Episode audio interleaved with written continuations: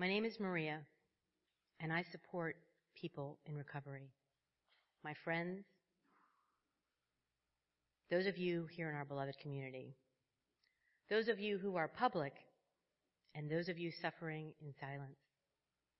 My name is Maria, and I support shedding light on the stigma of addiction. I support talking about it. I support the supporters of others in addiction. But I didn't always get it. And I'm up here today to share with you my epiphany and about why it's relevant to you today. We didn't always have an addictions and recovery team here. It was born organically out of a small group. They formed the team and then put on the first Addictions and Recovery Expo and had a couple of 5Ks to raise money for future expos. More on that in a bit. Just bear with me. I've always been really involved in Wellsprings, but I wasn't involved with that at all. Not for any negative reason. I, I didn't really know very much about it. For some reason, I thought that the anonymous part of Alcoholics or Narcotics Anonymous meant that it was a private or a secret or something I wasn't really supposed to be a part of. I'm fortunate not to suffer from an addictive disorder. No one in my family suffers from one. One of my closest friends does, but they've been sober for a couple of decades and not something they talk about a lot.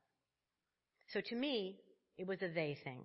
Their team, their event, their 5K.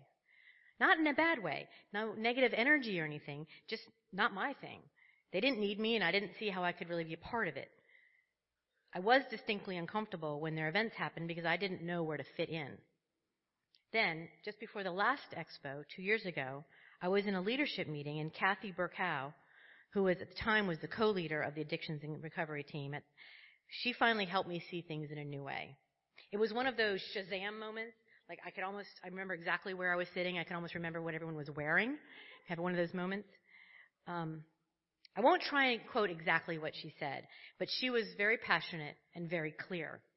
She talked about one of the goals of the team and of the expo was to shed light on this problem, to haul it out of the closet of shame and into the open so that people could find healing. She talked about how so many people suffer, starting with the folks with the addiction and also their families and their friends. How shame keeps people silent, keeps people alone. So many people that we all probably know someone who is suffering, either themselves or someone they love, we just may not know it. And feeling alone sucks. She helped me see that I could help just by learning about it and being willing to talk about it. The more we can talk in the light of day and easily about the facts of addiction, the more we smooth the rocky path that people are walking. Even if we don't have the right words, it's okay. I finally got it. Addiction disorder is not their thing, not only theirs to deal with. And then Danya died. She was a member here. She was in the last 2.0 small group that I co-led with Ted. Excuse me. she was open about her struggles with opioids and she was getting help and she still died. My heart broke. Our hearts broke. This, this has got to stop. Addiction disorder is our problem. People in this community, my beloved community, our beloved community are struggling and suffering and dying with this in their or a loved one's life. And for me to segregate them over there was unintentionally contributing to their suffering. We need to let them know they are not alone. So why am I up here telling you this? Because we're about to have our third expo.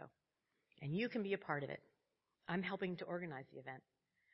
So what it is is, on October, Saturday, October 21st, over in the gym, we will host 30 or more, we're still adding um, organizations every day, more uh, addictions and recovery professionals, peer and support groups who will have display tables of what they're all about.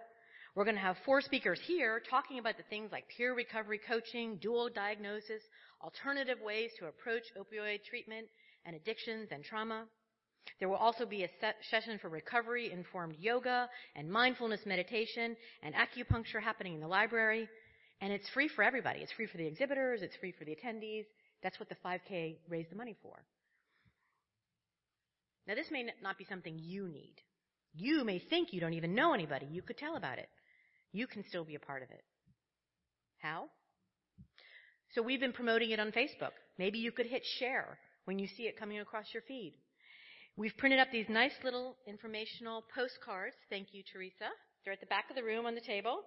Maybe you could take just two or three and leave them somewhere someone might find them in the bathroom, in the dentist's office, Starbucks. You know, just kind of sprinkle them.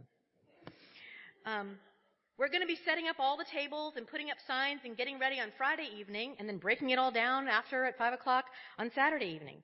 Maybe you could pop over and lend a hand. We're going to be have, we're going to have a Wellsprings table at the event. Maybe you could take an hour shift. There'll be a sign up sheet in the weekly on Wednesday. We can talk openly and share proudly about our Addictions and Recovery Expo. And even if we don't have the right words, it's okay. Your openness and your caring might be part of someone's healing, like that little pebble. And most importantly, you can become an honorary member of our team. Our team that walks next to those struggling and those in pain because their loved one is hurting or they are hurting themselves. So they're not walking alone. We are all in this together. My name is Maria and I support people in recovery. Thank you.